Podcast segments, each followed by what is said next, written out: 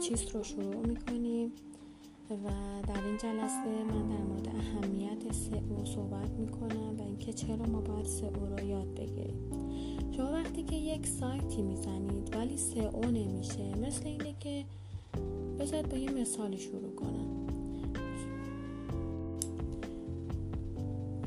سلام خدمت دوستان. جلسه اول سئو چیست رو شروع می‌کنم.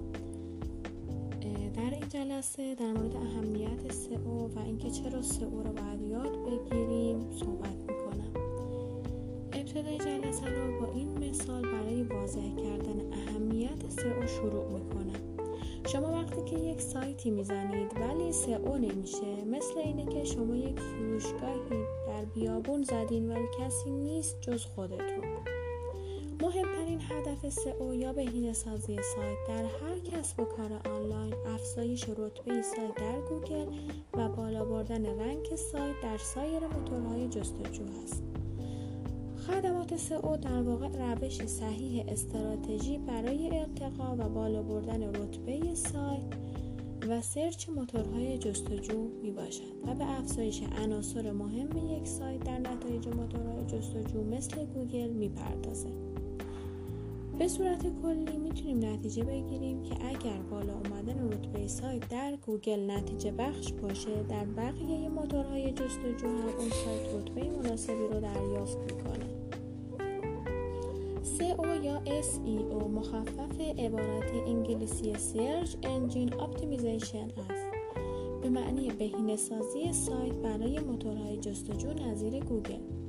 به عبارت دیگه به کمک تکنیک سئو ما می‌تونیم به شکل طبیعی رتبه یک سایت رو در نتایج بالاتر بیاریم. شاید بپرسید به شکل طبیعی یعنی چطور؟ مگه غیر طبیعی هم داریم؟ دو راه وجود داره تا وبسایت شما در رتبه های برتر گوگل مشاهده بشه. یکیش سئو هست و یکیش AdWords توی روش اول یعنی سئو شما باید هزینه زمانی زیادی رو بدین تا بتونید در رتبه های برتر گوگل دیده بشید اگر سئو رو به خوبی آموزش دیده باشید و اصولی پیاده سازی کنید ماندگاری بیشتری در رتبه های برتر گوگل دارید روش دوم یعنی AdWords هزینه مالی بیشتری نسبت به سئو در یک بازه زمانی داره.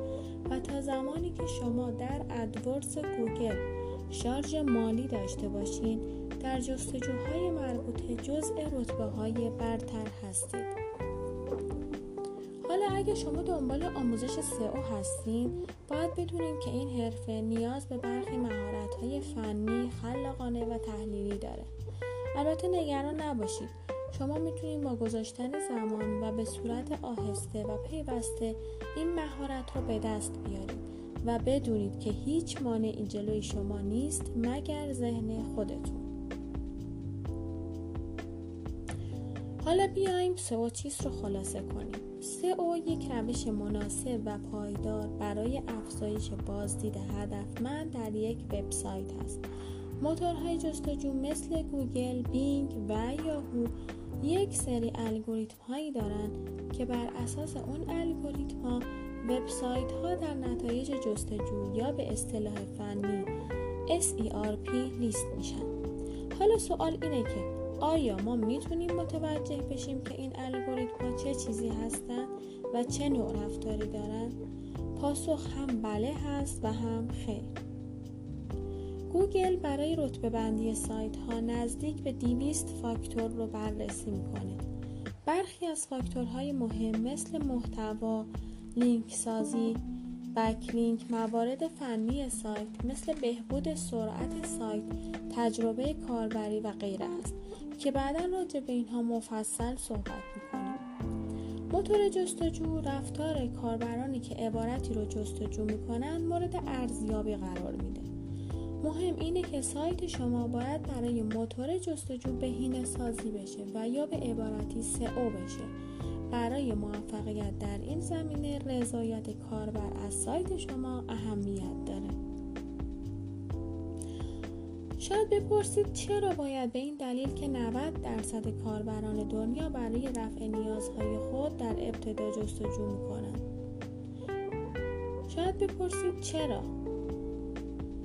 به این دلیل که 90 درصد کاربران دنیا برای رفع نیازهای خودشون در ابتدا جستجو می‌کنن آیا کافی نیست تا به اهمیت آموزش سئو ایمان بیارید؟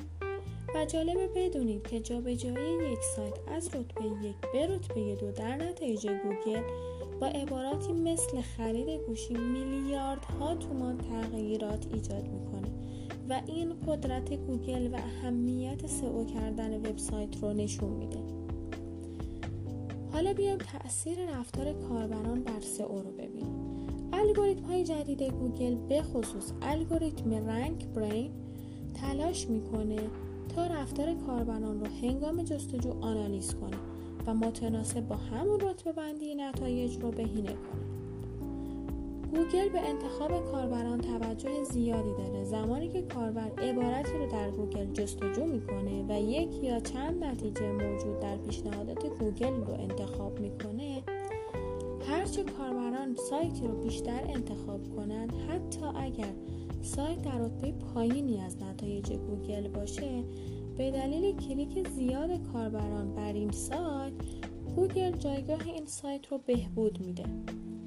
علاوه بر این زمان حضور کاربران در یک سایت تا جستجوی دوباره توی گوگل اهمیت ویژه‌ای داره. از زمانی که کاربر وارد سایت شما میشه تا زمانی که مجدد همون عبارت یا عبارتی مشابه رو در گوگل جستجو می‌کنه که بهش میگیم dwell time. که مقالات زیادی در رابطه با موضوع RankBrain وجود داره.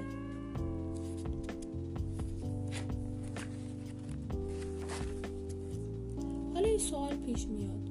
چرا موتور گوگل با وجود هوشمندی بالا نیاز به سئو داره؟